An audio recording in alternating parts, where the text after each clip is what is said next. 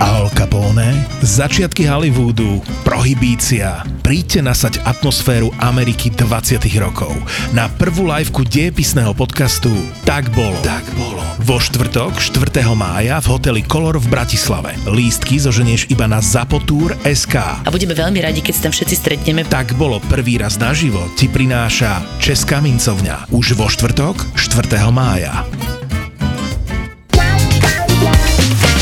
Dave Gahan, podľa môjho názoru, keď som tak dobre čítal medzi riadkami, čo písal Ellen Wilder uh, v súvislosti s jeho odchodom, tak asi podľa mňa bol veľmi kľúčový aspekt, lebo v tých 90 rokoch ten človek úplne mu vystrelil dekel, ľudovo povedané, pretože ty sám vieš a budem rád, keď povieš aj našim posluchačom, že minimálne trikrát ušiel hrobárovi z lopaty. Áno, je, mal prezývku Mačka. Ako Mačka, je. a jeho tak volali z, zdravotníci v Kalifornii, neviem prečo. Záchranári. Hej, záchranári, ktorí tam chodili, lebo oni vedeli, že ten človek je stále pred predávkovaný a jemu sa, jemu sa diali šialené veci dokonca, až, že sa mu na, myslím, dve minúty už zastavilo, dve minúty zastavilo srdce. On hovorí, že zažil si vlastne ten posmrtný stav a aj ho opisuje tým, že zrazu sa ocitol v úplnej temnote. Prejavilo sa to na jeho tvorbe, aj na jeho postoj k živote.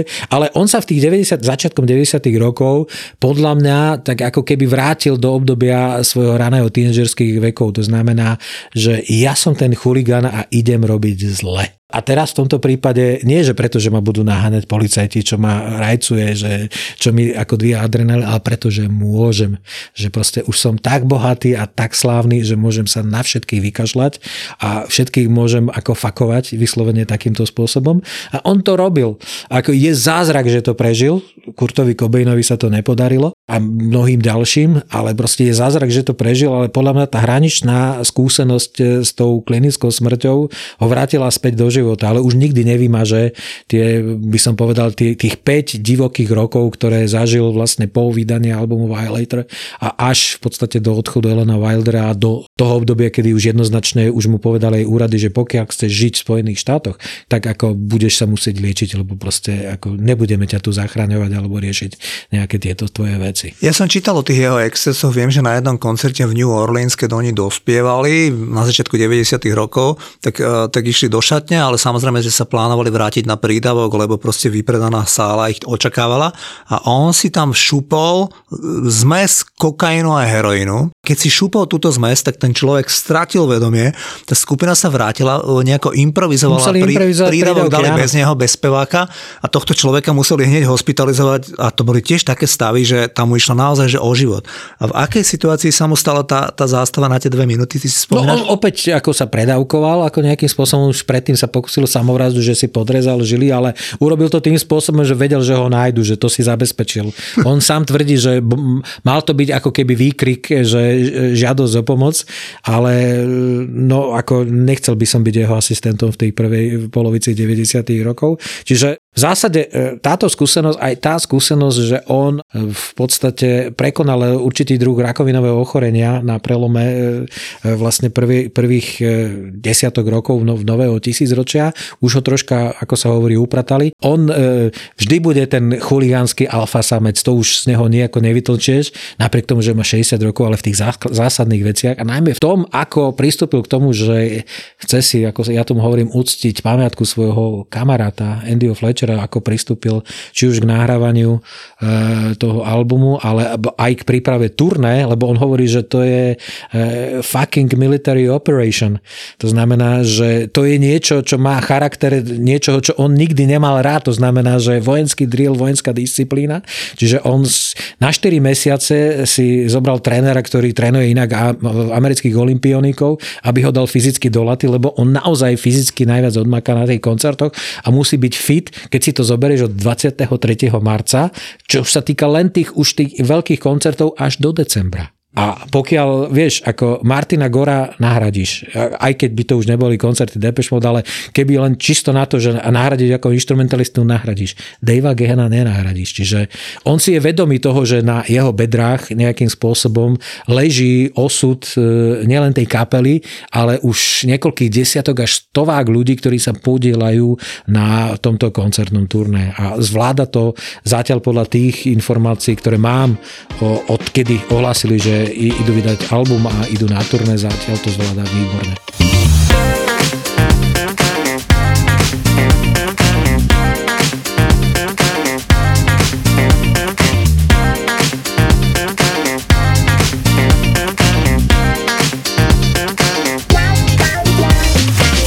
Väčšinou témy do tohto podcastu Hudobní džentlmeni vyberám ja. Juraj, on je taký veľmi, že sa rád prispôsobí tým témam, ktoré vyberiem, ale priznám sa vám, že tentokrát Juraj mi navrhol, že by sme sa mohli porozprávať o kapele Depeche Mode, čo rešpektujem z dvoch dôvodov. Prvý je ten, že vieme, že Depeche Mode v týchto dňoch vydali nový album a druhý je, že Juraj je naozaj nefalšovaný milovník kapely Depeche Mode a preto viem, že on rád hovorí na tému Depeche Mode. A ja som taký človek, že Depeche Mode veľmi rešpektujem celý svoj život a preto sa veľmi rada niečo nové dozviem. Takže Juraj, chcem sa ťa spýtať, že pred necelým rokom zomrel Fletcher, proste veľmi dôležitý člen kapely Depeche Mode, takže vlastne z tej základnej kapely Depeche Mode zostali len dvaja ľudia. A napriek tomu počas COVID pandémie údajne v štúdiu nahrali materiál a ja, keďže som vedel, že ideme sa dnes o tomto zhovárať, tak som si pozrel iba recenzie takých renomovaných, že New Musical Express, Rolling Stone, All Musicam. On ten album má perfektné recenzie. On má najlepšie recenzie možno od albumu Ultra, to znamená od albumu, ktorý vyšiel pred viac ako 25 rokmi. Ja súzniem s týmto a v podstate sú také už teraz špeciálne portály ako typu Metacritic, ktoré zbierajú tie odborné recenzie a tam má ten album vyše 80%, čiže je hodnotený ako absolútne nadpriemerný a ja sám som tu konec koncov napísal, že je to určite najlepší album Depeche Mode v treťom tisícročí, čiže najlepší e, z posledných 6-7 albumov, ktoré vydali a pre mňa patrí do tej hornej tretiny, keď hovoríme, že Depeche Mode vydali 15 albumov, tak určite do tej hornej tretiny patrí, pretože si myslím, že je to skvelé dielo ľudí, ktoré už majú 60, majú toho veľmi veľa za sebou a už podstatne menej pred sebou. Paradoxne tento fakt sa pretavil do zvuku, nálady a vlastne všetkého, čo súviselo s tým albumom a veľmi výrazne ho poznačila aj tá samotná smrť Andyho Fletchera. Hoci ten materiál,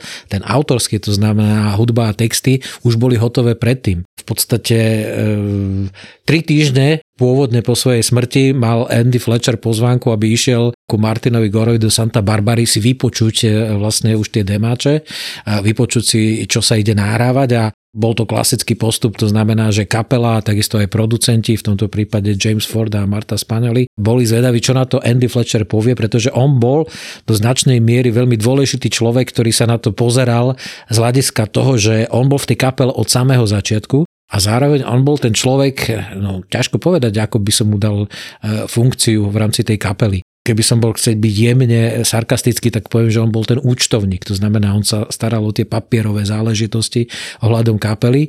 Keby som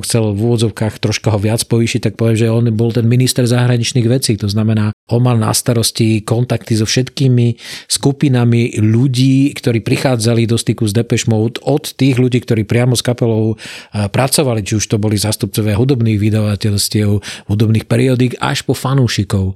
On bol vlastne ten styčný dôstojník, ktorý spájal Depeche Mode s okolitým svetom a zároveň mal absolútnu autoritu Martina takisto aj u Davea.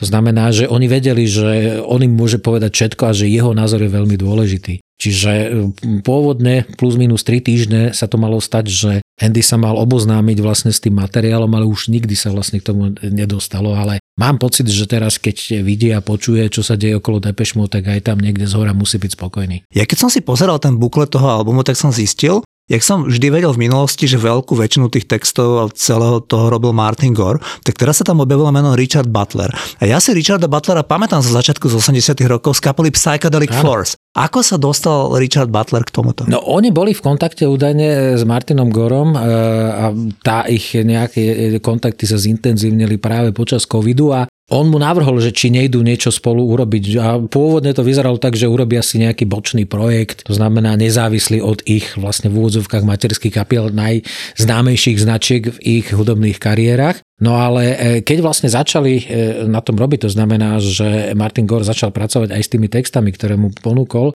Butler, tak e, si povedal, že, že to sú veľmi dobré pesničky a že on ich chce na album Depeche Mode, že či má niečo proti tomu, on Butler povedal, nie, ja mám, odjak živa mám rád Depeche Mode, bude to pre mňa cťou.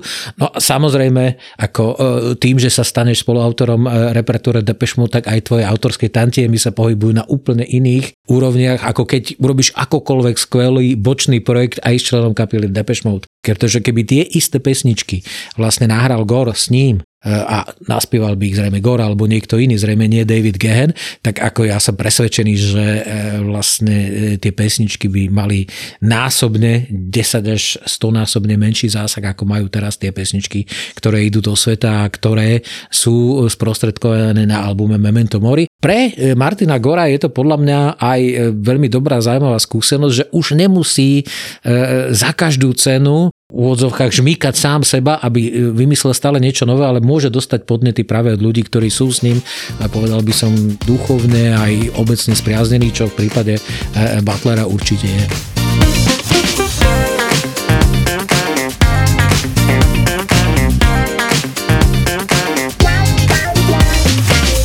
Memento Mori. a vysvetli našim poslucháčom, že čo, čo vlastne ten názov znamená. Memento mori je latinský názov, e, ktorý sa využíva predovšetkým teda ako e, v kresťanskej symbolike. Ja si ho pamätám e, zo slovenského raja, pretože obidvaja moji rodičia pochádzajú z Hrabušic, no a tam sa jedna z túr je aj na vlastne takej rekreačnej oblasti, ktorá sa hovorí Kláštorisko. No a ten názov pochádza z toho, že tam bol kedysi za, stredoveke, za stredoveku, tam bol kláštor mníchov. No a tam je napísané memento mori, to znamená pamätaj na smrť. V zásade to znamená len toľko, že počas celého svojho života a celé svoje konanie by si mal mať na pamäti, že raz príde ten definitívny okamih, preto by si mal robiť e, z môjho pohľadu, aspoň asi tak vysvetľujem veci, za ktoré sa nemusíš hambiť a ktoré majú zmysel. Čiže e, to je zmysel. A Memento Mori podľa mňa je e, podľa mňa odkaz toho, že Andy Fletcher určite neplánoval, že odíde z tohto sveta v tak skorom veku pretože keď si e, zoberiem aj e, Martina Gora, už nehovorím o Daveovi Gehenovi, tak tie nazvime tie zdravotné rizika z konzumovania podporných a psychotropných látok rôzneho druhu bola u neho vždycky tá najmenšia. On bol ten klasický človek, ktorý chodil na pivo, to znamená, že išiel si o 5. na pivo a o 8. už bol doma, pretože sa chcel venovať rodine, ale čítal som, že tie vlastne problémy so srdcom, ktoré zaprečenili jeho umrtie, on mal svojím spôsobom možno aj geneticky dané v rámci rodiny. Čiže že podľa mňa tento fatálny okamih, že zrazu Martin aj Dave zistili, že nie je tu človek, e, o ktorom určite nepredpokladali, že z ich troch odíde ako prvý. Mm-hmm. Ktorý bol ich spolužiakom e, v škole, čo je prípad Martina Gora ktorý v podstate zažil s nimi úplne tie začiatky, tie veľké vrcholy, tie pády, vlastne všetky nuancy existencie tej kapely a zrazu tu nebol. Proste ten definitívny okamih Gehen spomína, že našťastie sa s ním stretol, keď mal turné so skupiny, skupinou Soul Saver a bolo to koncom roku 2021. Čiže, ale Martin Gore sa s ním videl naposledy v roku 2017. Čiže to je, e, alebo 2019, proste už naozaj niekoľko rokov sa osobne nevideli, pretože Gore je v Amerike, v Santa Barbare, no a počas covidu v podstate celý čas bol vo, vlastne vo svojom sídle. Andy bol v Londýne Takže e, mali síce e, spoločné komunikačné prostriedky a spoločne virtuálne vstúpili aj do rock'n'rollovej siene slávy. Bolo to niekoľko mesiacov predtým, ako sa, sa toto stalo. Čiže ten okamih, že zrazu Martin si uvedomil, že on už sa nikdy nestretne e, s Andy Fletcherom, tak si myslím, že aj toto prispelo k tomu, že zobrali nahrávanie toho albumu veľmi poctivo, veľmi vážne. Ja som to vo svojom príspevku na Facebooku napísal, že zahodili svoje ega, pretože Martin a David e, celkom prirodzene boli ako oheň a voda. To boli tie dva hlavné, e, nazvime to, e, kreatívne protipoly v rámci Depeche Mode. A ja som to svojho času povedal, keď bola tá klasická štvorčlenná zostava Depeche Mode, to znamená Fletcher, Gehen Gore a Ellen Wilder, že e, tam to bolo zaujímavé z toho, že e, tí štyria ľudia, každý z nich trpel určitým komplexom. Aspoň mne to tak pripadalo. To znamená, Gehen trpel komplexom, že nie je skladateľ ako Gore. Gore trpel komplexom, že nikdy nebude taký ten frontman alfa samec, ako aký Gehen. bol David Gehen. Andy Fletcher mal podľa mňa Mindrak z toho, že on ako po tej umeleckej stránke tej kapele dáva veľmi málo, možno až minimálne, ale na druhej strane sa staral práve o tie nepríjemné veci alebo tie málo zaujímavé veci pre umelecky založených ľudí, ktoré ale e, pri e, fungovaní takého molochu, akým Depeche Mode, čo sa týka hudobného priemyslu je, sú absolútne dôležité a je fantastické, že je tam niekto priamo z tej kapely.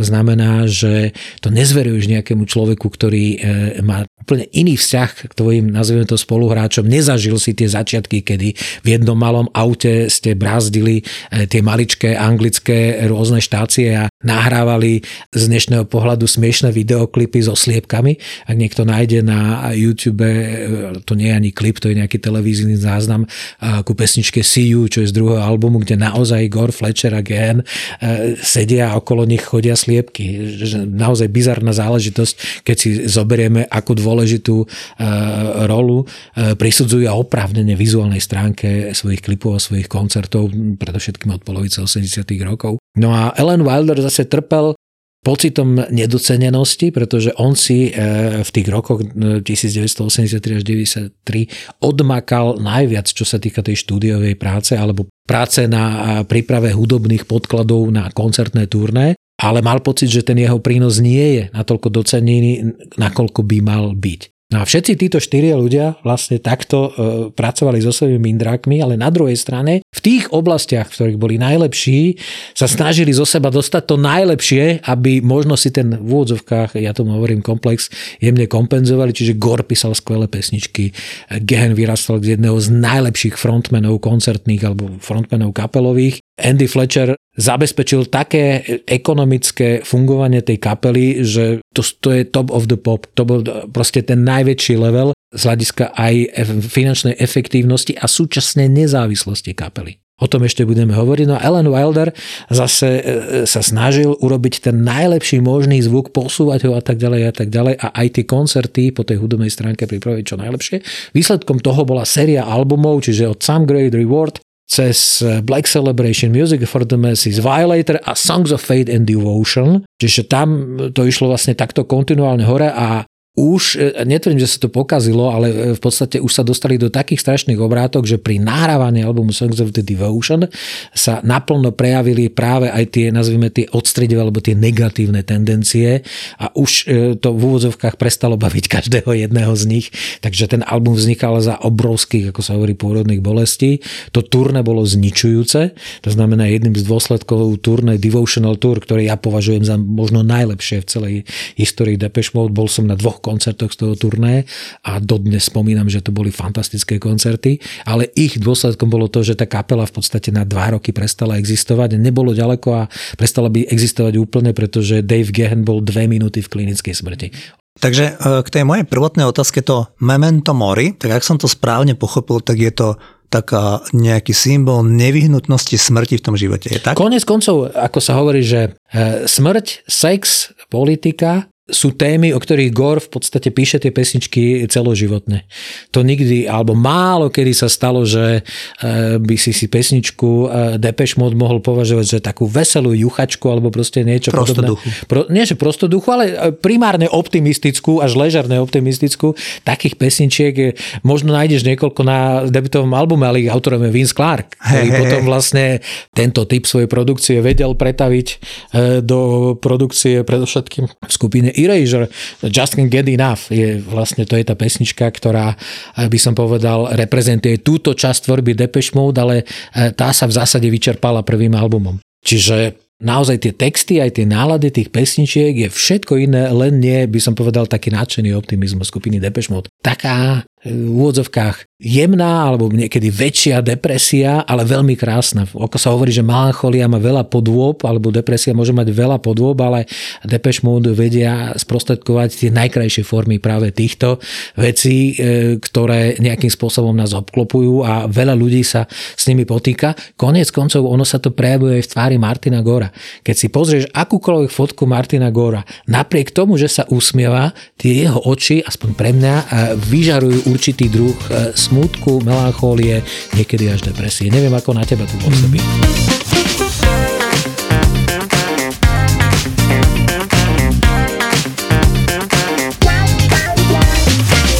Veľmi rád by som sa s tebou dnes porozprával ešte o tom štvrtom členovi, a ktorý nahradil Vinca Clarka a ktorý proste prišiel v 82. Áno. roku do Depeche Mode a ty už vieš, že, že hovorím o Alanovi Wilderovi. A to je taká postavička, o ktorej sa málo hovorí, lebo pomaly 20 rokov už nie je v Depeche Mode. No on nie je, on je od 95. roku no, skupina Depeche Mode, ale má to je veľmi zaujímavé, že e, Depeche Mode e, má ľudí, ktorí majú svojich osobných favoritov. Napriek tomu, že už vyše 27 rokov, v podstate to 27 rokov, nie je Ellen Wilder v kapele, má veľmi silnú fanošikovskú bázu medzi aj hard fanošikmi a nemalo z nich tvrdiť, že po odchode Elena Wildera už nikdy Depeche Mode neboli to, čo boli predtým. Čiže jeho význam pre kapelu je veľmi dôležitý. Tu je treba povedať, že on prišiel naozaj do tej kapely ako štvrtý, kým oni traja e, vlastne pochádzali z mestečka Basildon, čo bol taký e, predmestie Londýna, ktoré vzniklo po druhej svetovej vojne, keďže Londýn bol bombardovaný, bol tam obrovský problém s tým, že vlastne ľudia nemali kde bývať, takže vznikali takéto nové, nazvime to e, satelitné mestečka, jedným z nich bol aj Basildon. Kým Gore, Gehen a, a takisto Andy Fletcher vlastne vyrastali v Basildone, Ellen Wilder je typický Londýnčan. To znamená, že už po tej stránke, nazvime to spoločenskej, on nebol s nimi úplne kompatibilný, ale zase bol absolútny fachman, čo sa týka e, technológií, aranžerských postupov a všetkého, čo sa týka nahrávania a tvorby toho špecifického zvuku, jednoznačne identifikovateľného, ktorými sa Depeche Mode e, nejakým spôsobom zapísali do dejín svetovej populárnej hudby v tom najširšom slova zmysle. Čiže či si zoberieš nie, keď ako si v partii, že sú traja východniari, jeden je e, zo západného Slovenska, vždy ten západniar nejakým spôsobom nikdy úplne nezapadne do e, toho kolektívu tak, ako tí traja východniari, ktorí pochádzajú z toho istého mesta. Čiže myslím si, že v podobnej pozícii bola aj Ellen Wilder, ale e, keď kapela bola v laufe, bola na vzostupe, tak vlastne toto sa nejakým spôsobom nemuselo prejaviť, ale podľa mňa práve na tom turnek Songs of a Devotion a vlastne e, počas nahrávania e, toho albumu, tak tam už to Elena Wildera jednoducho prestalo baviť, že Gen sa správa ako proste absolútne neriadená e, strela Gore nie je schopný pomáhať pri nahrávaní. V tom období veľmi silne prepadal alkoholizmu, z ktorého sa veľmi ťažko a dlho dostával. Andy Fletcher nebol k dispozícii, lebo riešil nejaké, nazvime to, ekonomické, právne, právne hej. záležitosti. No a on naozaj ostal v tom štúdiu. Oni ešte urobili takú e, e, dobre mienenú vec, ktorá sa ukázala už aj v prípade skupiny Beatles za nahrávanie albumu Let It Be, že ideme to urobiť inak. To znamená, nešli do nejakého e, štúdia, na ktoré boli zvyknutí, e, kde nejakým spôsobom e, už vedeli, ako bude, ale povedali si, že prenajmeme si byt Španielsku, niekde pri Madride. Tam si nazvláčame celú nahrávaciu aparatúru a budeme to mať dom sami pre seba a tam budeme si nahrávať, kedy chceme, ako chceme a čo budeme. No po šiestich týždňoch nenahrali vôbec nič. Akorát sa všetci, každý s každým sa pohádal, pretože keď niečo nejde, tak ako z toho nejaký e, kvalitný úvodzovkách eh, medziludský vzťah nikdy nemôže byť, pretože vedeli, že už potrebujú nárať a boli pod tlakom, obrovským tlakom, lebo Violator bol zrazu album, ktorý kapelu eh, z, z veľmi slušnej úrovne povýšil na tú najvyššiu svetovú. To znamená, že eh, zrazu to bola kapela, ktorá vedela, že pôjde na štadionové turné a že všetci budú čakať, čo, čo príde po Violatorovi a navyše ešte Violator mal pred sebou ďalšie dva skvelé albumy, ako bol Music for Masses alebo Black Celebration. Čiže tam sa stalo to, že Ellen Wilder už e, vlastne tým, že on nebol z toho Basildonu, tak proste ako London John si povedal, že toto už nemá naozaj zapotreby a že chce sa venovať rodine a chce sa venovať hudbe, e, ktorej sa môže venovať aj na inej úrovni ako na levely rokovo technopopovej kapely, ktorá má síce svetový dosah, ale nefunguje. A Depeche Mode v tom čase, to znamená v rokoch 94, 95 e, alebo 90, no v podstate 92 až 95 jednoducho nefungovali. Na platforme hudobných gentlemanov nájdete aj náš dávnejší podcast, kde sme už o Depeche Mode rozprávali a to sme sa tam zaoberali Vincentom Clarkom. Tak ak dovolíte, tak tomu by som sa dnes venoval menej. Ale podľa informácií, ktoré ja mám, keď ten Vince Clark po tom prvom albume náhle odišiel, tak uh, Depeche Mode si dali do časopisu Melody Maker inzerát, kde napísali, že zháňajú klávesáka, no wasting time, nemárnime čas, lebo sme už etablovaná kapela. To bolo všetko, veľmi stručný inzerát, ale mali tam údajne podmienku, že by mal mať do 21 rokov, lebo oni boli úplne mladí chalani. Tento človek ich iba v tejto, v tejto drobnej veci oklamal, lebo myslím si, že mal 22 rokov. Uh, Ellen Wilder je trošku starší od ostatných a ale na tom konkurze veľmi rýchlo úspel a stal sa proste pravoplatným štvrtým členom Depeche Mode všetko, ako hovorí Juraj, že proste jediný bol trošku z inej oblasti toho Anglicka, ako boli oni. A Alan Wilder, keď potom dal vyhlásenie pre tlač v polovici 90. rokov, kedy zo skupiny odišiel, tak presne tam pomenoval tie veci, o ktorých si ty vravel, že tie vzťahy medzi tými členmi tej kapely už boli také, že pri, pri najväčšej trpezlivosti a najväčšej tolerancii už to proste nevie s nimi fungovať. Že jednoducho tie veci sú už také, že je to tak, taká dávka nejakej, nejakého diskomfortu pre ňo, že už tam ďalej nemôže pokračovať. Tak z tohto dôvodu proste odišiel Alan Wilder, ktorý tam bol od 82. roku až do nejakého 95. Ono, ono bolo, je zaujímavé, že keď zomrel Andy Fletcher, tak e, veľa ľudí riešilo, aj mňa sa osobne pýtali, že či si myslím, že Alan Wilder sa vráti do kapely. A ja som povedal, že e, si to neviem dosť dobre predstaviť práve z toho dôvodu, že e, ťažko sa vstupuje do tej istej rieky navyše za okolnosti, keď vieme, ako z kapely odišiel. Ellen Wilder nemal problém s Andy Fletcherom. Wilder mal problémy s Martinom Gorom a s Daveom Gehenom, pretože on sa primárne podielal na tej umeleckej časti fungovania Depeche Mode. No a Vieš, ťažko e, môžeš osloviť niekoho, koho si opustil, že teraz by som... On nikdy nepovedal, že chce ísť do Depeche Mode, to vždycky bol tlak fanúšikov, lebo hovorili, že bez Wildera už tie náravky nikdy nie sú ono. Ale myslím si, že ich vzťah sa urovnal do tej podoby v najlepšej možnej, to znamená, že on vždy rád spomína na to, čo bolo v Depeche Mode a predovšetkým na to, čo on tam zanechal e, počas svojho fungovania a myslím si, že zanechal tam fantastickú prácu e, na šiestich albumoch, takže klobúk no. dolu pred Elenou Wilderom celú tú éru, tú hlavnú éru od 82 do 95. Do 93, 94, tak, áno. proste to bola tá, proste pre mňa tá úplne rozhodujúca éra pre úspech kapely Depeche Mode tam vždy figurovala. No, v zásade 90, ja by som povedal 95% svojich fanúšikov nabrali vlastne do albumu Songs of Fade and Devotion. Potom vlastne už žili z tej masy, ktorá prudko vzrastla práve na prelome 80 90 rokov, ale je skvelé, že si ich do, dokázala udržať a e, už pomaličky prichádzajú aj vlastne generácie detí detí, rodičov, ktorí vlastne vyrastali na Depeche Mode práve v tomto období. Mm-hmm.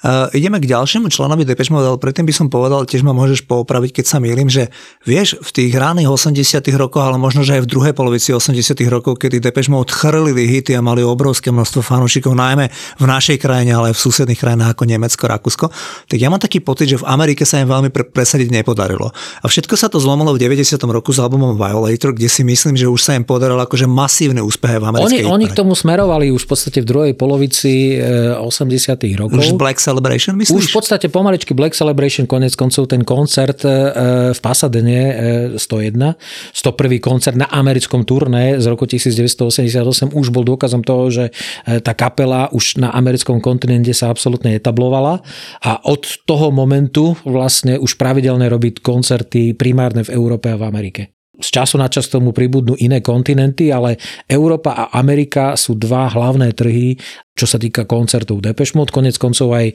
turné k novému albumu začínajú v Amerike a končia ho v Amerike koncom toho roku, kde museli pridávať koncerty v New Yorku alebo v Los Angeles. To znamená, že naozaj tá kapela už tam má vybudované postavenie, e, by som povedal, medzi tými absolútne top, e, top interpretmi. A Dave Gehene pripustil, že to turné, ktoré pôvodne bolo plánované len na tento rok, sa budúci rok presunie do Ázie, do Austrálie, kde neboli vyššie viac ako 20 rokov. Čiže pre mňa je to symbol toho, že tá kapela e, si vychovala tú hlavnú a veľmi vernú skupinu fanúšikov a pomaličky pribúdajú tie nové generácie, ktoré primárne sú potomkovia tých pôvodných e, objaviteľov Depeche Mode.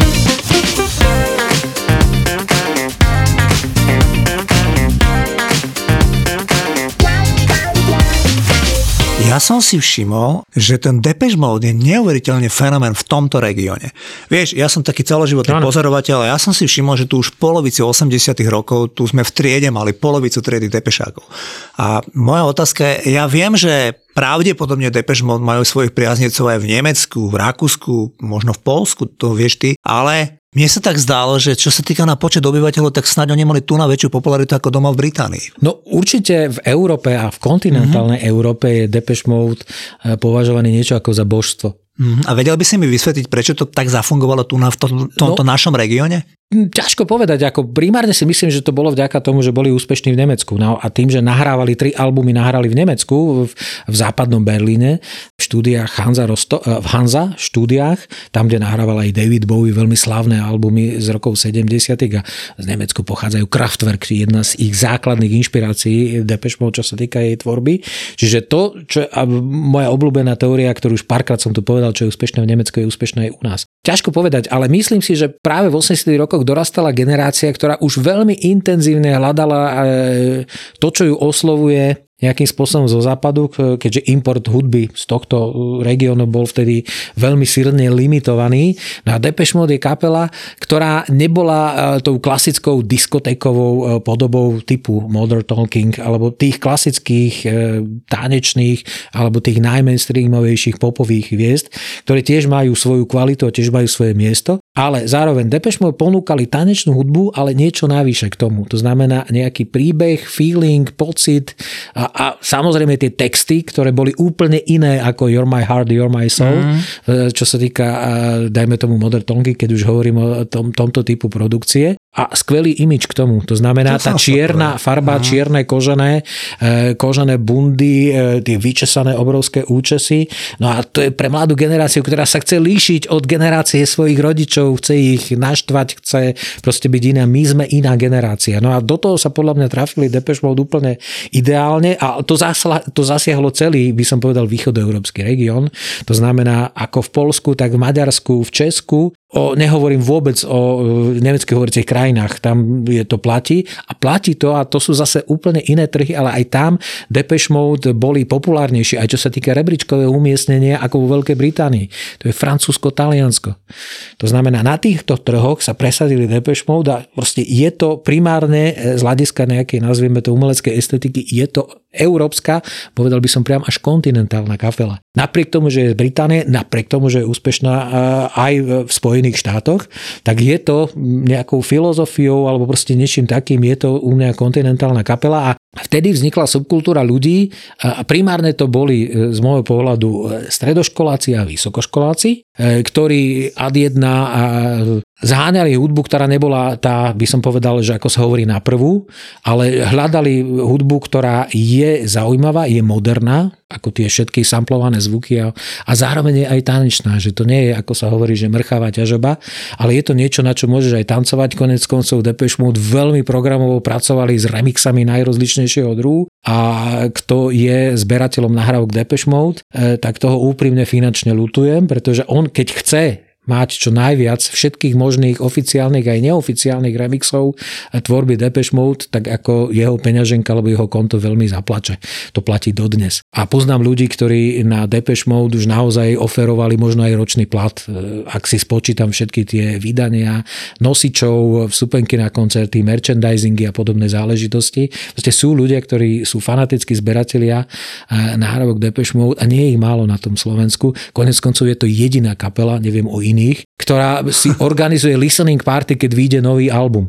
Proste to neexistuje, nenájdeš takúto kapelu a možno sú to aj slávnejšie, alebo sú to interpreti, ktorí majú e, v rámci sveta oveľa viac predaných nosičov alebo aj väčšie koncerty, ale nepočul som, že by niekto robil listening party Madonu ani za čas jej najväčšej slávy, ale Depeche Mode od, v podstate od tých 90 rokov toto funguje dodnes. So všetkým týmto, čo ty vravíš, súhlasím, pretože ja keď som chodil na tú strednú školu v polovici 80 rokov, úplne kedy ten Depeche Mode bol podľa mňa top, vtedy mal proste tie kľúčové hity, tí chalani mali 25 rokov, boli v najlepšej kondícii, tak polka triedy bolo Depeche Mode, istá časť triedy boli nejakí rockery, metalisti, hej, ktorí áno. chodili v riflových bundách s nápisom ACDC a potom sme tam boli takí, jak som bol ja, ešte traja spolužiaci, ktorí sme proste počúvali nejakú takú že jazz funkovú hudbu, ale tých bolo vždycky menej. A samozrejme, že potom tam bola nejaká skupina tých ľudí, ktorí počúvali ten spomínaný Modern Talking.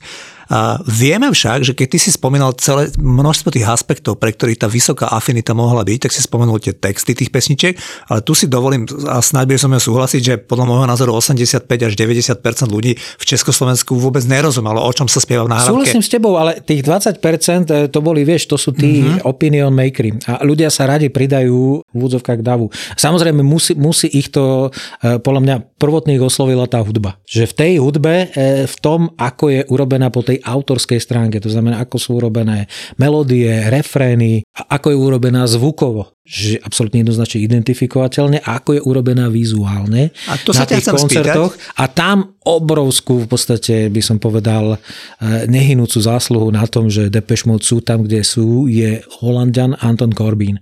Fotograf, režisér eh, a človek, ktorý pracuje s vizuálmi a pripravuje pre nich vlastne vizuály koncertov, tuším už od, práve od Songs of Fade and Devotion. Ten ešte robil aj tento posledný album. Áno, on robil aj Áno. posledný album robí aj to posledné turné. On všetky vizuály vlastne Depeche Mode od roku 1986. Všetko, čo súvisí s nejakou vizualitou, v podstate primárne robí Anton Corbin. A aj po tej vizuálnej stránke je to niečo, e, čo si myslím, že komunikuje práve s ľuďmi, e, ktorí začínajú na tej strednej vysokej škole a zaujímajú sa o umenie trošička hĺbšie ako možno tá všeobecná populácia. A čím nechcem povedať, že Depeche Mode nemajú na to, aby oslovila ľudí, e, ako sa hovorí z, učňoko, z, z prostredia stredného odborného učilišťa, kedy si sa tomu hovorilo. To znamená, ten základ, ten hudobný je natoľko univerzálny, že môže osloviť naozaj nadgeneračne kohokoľvek, kdekoľvek, ale Anton Corbin je človek, ktorý e, tej hudbe dal aj vizuál. No a vizuál súvisí s módou, súvisí proste s množstvom iných vecí, ku ktorému majú vzťah aj ľudia, e, ktorí vôbec, dajme tomu, neriešia texty, ale zase ja hovorím, že to je ako v opere. Že e, ľudia nemusia vedieť po taliansky, ale vedia vycítiť emóciu z tej árie, čo ňou chcel Mozart, Puccini alebo Verdi povedať a vedia precítiť tú správnu emociu, ktorá vlastne z tej skladby ide. A to isté sa podarilo aj v prípade Depeche Mode, navyše ak to bolo takto umocnené Antonom Corbinom. Presne, počas toho, ako si som ti ja položil tú otázku ty si sa nám to snažil takto obšírne vysvetliť, tak som sa tak veľmi snažil vcítiť empaticky do, toho, do tej, vrátiť späť do tej polovice 80 rokov. A, a keďže ja teda tvrdím, že aj na tom našom gymnáziu podľa môjho názoru, o čom sa spieva v náhrovke People are People alebo Just Can't Get Enough, tí ľudia vôbec netušili, ale ja súhlasím s tebou, že ten, ten synthesizerový zvuk bol veľmi príťažlivý, tie pesničky boli melodické, ale neviem sa ubraniť toho dojmu, že takých 40% na tej vysokej Affinity tej kapely hral ten imič. Tí chalani sa proste dávali tie vlasy presne tak, ako ich mali depešáci. Tí ľudia ale... sa obliekali ako depešáci. Ešte najväčší for, ale to som prišiel na to v podstate, alebo je to moja len nejaká možno konštrukcia alebo úvaha, že prečo to je tak a prečo aj každý z tých členov kapely e, mal svoj diel popularity. To znamená, nebolo to ako v prípade Rolling Stones, kde máš Jaggera a Richardsa a tí ďalší sú v poradí. Tuto bolo samozrejme, že troška vyššie bol Gehen a Gore, ale aj Andy Fletcher aj Ellen Wilder mali svoje miesta, mali svojich fanúšikov. Ono keď si ich pozrieš vizuálne, tak e, ke, keby si skladal boyband, tak tu máš presne tie štyri rozličné typy aj vizuálne. To znamená, máš toho chuligána e, Davea Gehena, ktorý ktorý bol regulérne chuligán ako tínedžer, to znamená, jemu hrozila basa a proste nápravný ústav a podobne. On sám povedal, že keby nebolo muziky, tak skončí ako v podstate ako recidivista. To znamená, že by chodil medzi slobodou a väzením, pretože jeho bavilo kradnúť automobily, jazdiť s nimi rýchlo a na záver ich sem tam aj podpáliť. To sú e, parafrázy jeho autentických slov. E, Martin Gore je prototyp e, toho, by som povedal, dievčenského melancholického politického typu. Andy Fletcher je ten všeobecne e, vysmiatý e, v úvodzovkách e, človek, ktorý sa spozná s kamaráti a pokeca si s každým, s každým ide na pivo. No Alan Wilder je prototyp toho intelektuála, ktorý tiež má svoje miesto a tiež má svoju skupinu ľudí, ktorí sa vzliadajú úplne podvedome k takémuto typu človeka, ktorý je, dajme tomu, na pódiu. Čiže ty si mal aj na pódiu veľmi, by som povedal, sofistikované, nastajlovaných ľudí, ale každý z nich bol iný typ. Nebolo to, že trikrát to isté plus jedna alebo štyrikrát to isté. Každý z nich bol e, svojím spôsobom ideálny, čiže aj e, z tej, nazvime to, boybandovskej metodológie povedané, e, v tomto bola tá kapia, kapela geniálna, že tam boli štyri rozličné typy. Keď už potom vlastne Ellen Wilder odišiel, tak celé toto kúzlo sa troška narušilo, pretože mal si už len troch, to znamená, mal si Fletchera, mal si, mal si Gora, mal si Gehena, ale tam pribudli ďalší dvaja členovia, ktorí boli na koncertoch, ktorí tam už imidžovo vôbec nepasujú. A či už je to Peter Gordano, eh, klávesak, alebo rakúsky bumeník Christian Eigner. Tu zrazu máš pocit, že to je z úplne inej oblasti a už preto už oni veľmi múdro nikdy sa spolu nefotili. To znamená, že vizuálne tá kapela vždycky boli najprv traja a teraz už sú len dvaja. Mm-hmm. Vieme, že všetci štyria sú to heterosexuálni ľudia, súhlasím aj s tým Lukom. A moja otázka, Mal som vždy taký pocit, že Depeche Mode sú veľmi dobre akceptovaní v gay komunite. Mýlim sa? Myslím si, že nie, pretože oni, oni toto nikdy neriešili. Ono, jedna vec je zaujímavá, a tu som sa dozvedela, že naozaj nedávno, ale sú ľudia, ktorí o Depeche Mode vedia 10 krát viac ako ja, alebo dajme tomu aj ty, ale aj, aj v prípade Martina Gora a Davia Gehna majú jednu vlastnosť spoločnú. Oni nevedeli, že ich e, vychovávali e, vlastne Nevlastní. Otčimovia, nevlastní Áno. otcovia. Gehen sa to dozvedel, keď mal 10 rokov po smrti svojho otčima, kde zrazu prišiel človek, ktorý vraj, že nikdy, nikdy som si nemala, mama mi povedala, že to je tvoj biologický otec.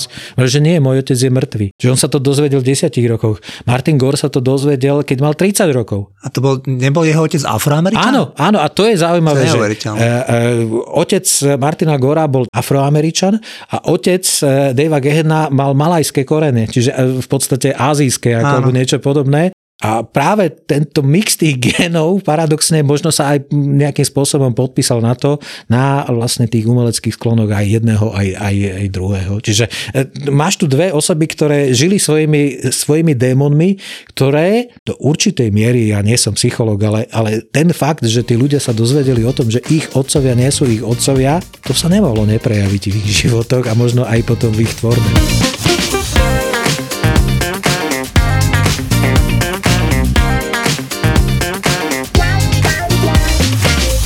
Vráťme sa opäť tomuto aktuálnemu novému albumu kapely Depeche Mode, ktorý vyšiel v marci tohto roku. Na akom nosiči si ho plánuješ ty ako milovník Depeche Mode objednať? Vieš čo, ja budem e, cd to znamená, že určite, ja už ho mám napočúvaný v rámci streamingových platform v tej najvyššej kvalite, to znamená master a ne, ne, neskomprimovaný, čiže wow a vychutnal som si, lebo naozaj tie zvukové vrstvy, oni sú veľmi nenápadné. Pri každom opakovanom počúvaní tam objavíte nové nálady, nové zvuky a viete si povedať, ježiš, toto je, to bolo v Alfiliu, ten skreslený zvuk, zrazu je tam a sedí to tam, ako sa hovorí, ako riť na šarbel. Takže ako ja si určite CD. na CD. Ja som si ho teda vypočul kvôli tomuto podcastu. Mne sa tam najviac páčil single, ktorý sa volá Goes the Gain. Áno. Neviem, či si ho zachytil, ale môže, že privítam, keď uh, nám povieš, dáš nám nejaké tipy, že ktoré z tých songov sa ti tak veľmi no, pozdávajú. To, to je troška, ako sa hovorí, že album v albume, pretože e, on má 12 skladieb, ale keby ste si ho pustili od e, skladby 2 až 11, čo je 10 skladieb, čo je štandardná minutáž na tých najslavnejších albumoch Depeche Mode, tak je to vynikajúci album, lebo začína to Waking Tongue, čo je skladba, ktorá má podobu, dajme tomu World in My Eyes, ako uvádzacia, troška to vás, vás, vás uvádza do, do nejakého, by som povedal, toho sveta. Potom je tam ten pilotný single Gods Again. Potom tie nálady variujú a má veľmi silné finále v podobe troch skladieb, e, ktorých názvy, dve z nich sa priamo nejakým spôsobom viažú k ich najslavnejším alebo slavným skladbám k minulosti. To znamená, je tam skladba People are Good, kde je absolútne počuteľné, by som povedal, že vysamplované niektorých prvkov od skupiny Kraftwerk. Tam počujete tie paterny, ktoré Kraftwerk objavili geniálnym spôsobom. Je tam skladba Always, čo je podľa mňa ďalšia singlovka. E, je tam skladba Never Let Go, Never Let Me Down Again. No, ale e, úvod a záver tvoria, ja tomu hovorím, atmosférické skladby, ktoré ešte aj túto kolekciu skvelých desiatich pesničiek dajú do úplného rámca a to je vlastne Cosmos is Mine a Speak to Me, a to sú, to sú veci, ktoré keď si ich pustíte akože opakovane, tak vlastne sa vás vrátia. Vytvoria vám niečo, ako mali e, v prípade Seržanta Pepra, e, proste ten album, to nie je len kolekcie desiatich pesničiek, ale tvorí to uzavretý celok. A práve e, ten celok tvoria tie úvodná záverečná skladba. David Gehen v jednom rozhovore zdôraznil, že od samého začiatku vedel, že takto sa album bude začínať, takto sa bude končiť, pretože takýmto spôsobom si to predstavuje a myslím si, že to urobili, urobili geniálne. V máji tohto roku, opravom keď sa mýlim, tu máme Depeche Mode v Bratislave je veľmi vysoko pravdepodobné, že nejaký song z tohto albumu zaradia. My už vieme, že už zaradili 5 pesničiek z toho songu, pretože sme v dobe, kedy to, čo sa odohrá, e, tak vidíme na YouTube e, v podstate do niekoľkých hodín. E, takže vieme, že 5 skladeb z toho nového albumu je súčasťou playlistu, ktorý je zostavený, by som povedal, veľmi demokraticky. V podstate nie sú tam iba nahrávky z predchádzajúceho albumu Spirit. Myslím si, že nie je tam žiadna skladba z druhého albumu albumu, ani zo štvrtého albumu, ale ostatné skladby sú minimálne jednou, dvoma skladbami no a samozrejme tie najdôležitejšie skladby, najdôležitejšie albumy ako Violator, Songs of a Devotion, tam majú 3 až 4 skladby. že na tých je to postavené. Ja som rád, že je to na štadióne, na tehelnom poli, na Národnom futbalovom štadióne, pretože to je priestor, ktorý si zaslúži koncert Depeche Mode, lebo ja som v tom, tom predchádzajúcom našom podcaste o tejto kapele hovoril.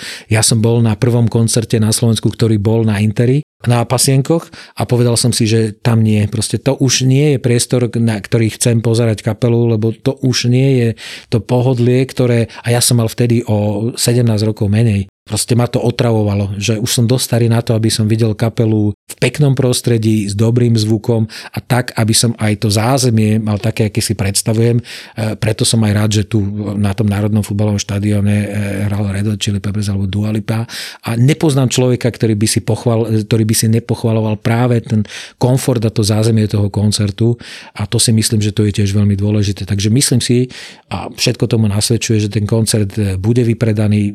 Nepochybujem, že že tam bude skvelá nálada a podľa mňa to bude jeden z koncertov roku 2023 na Slovensku. No a ja len ešte na záver naozaj poviem, že my sme e, slubovali, že budeme pridávať niečo aj na Toldo a ja mám dosť veľa artefaktov spojených s Depeche Mode a vždy, keď idem na koncert, tak si kúpim ten koncertný program. Čisto z ekonomického hľadiska je to veľmi predražený časopis, ale vďaka Antonovi Korbínovi e, a jeho fotkám e, si myslím, že to má zmysel, pretože už len z toho estetického hľadiska e, stojí za to sa zapozerať do tých fotiek a navyše viaže sa k tomu ten emocionálny je zážitok. Artefakt. Emocionálny zážitok, ktorý nejakým spôsobom vráti spomienky práve na to, ako prežívaš tú hudbu spôsobom, ktorý sa nedá ani skopírovať, ani ani nahradený nejako, proste tam musíš byť osobne naživo. Ja som mala pocit, že sme ako z Notting Hill. Že on je taký ten opatrný, ale veľmi nežný a milujúci Hugh Grant – a ja som taká tá trošku naveľa, ale v skutočnosti veľmi neistá Julia Roberts. A neviem, prečo som mala odrazu očakávanie, že môj muž urobí tie meniny výnimočnými, že vstúpi do obývačky, v jednej ruke šampanské, v druhej ruke nejaký ovládač s tlačítkom a všetci si budú hovoriť, čo to on ide robiť, čo to on ide robiť s tým tlačidlom, zrazu to stlačí, za oknami ohňostroj, lietajúci balón, z ktorého zliezajú akrobati cez okná, priamo k nám do obývačky a začína sa program.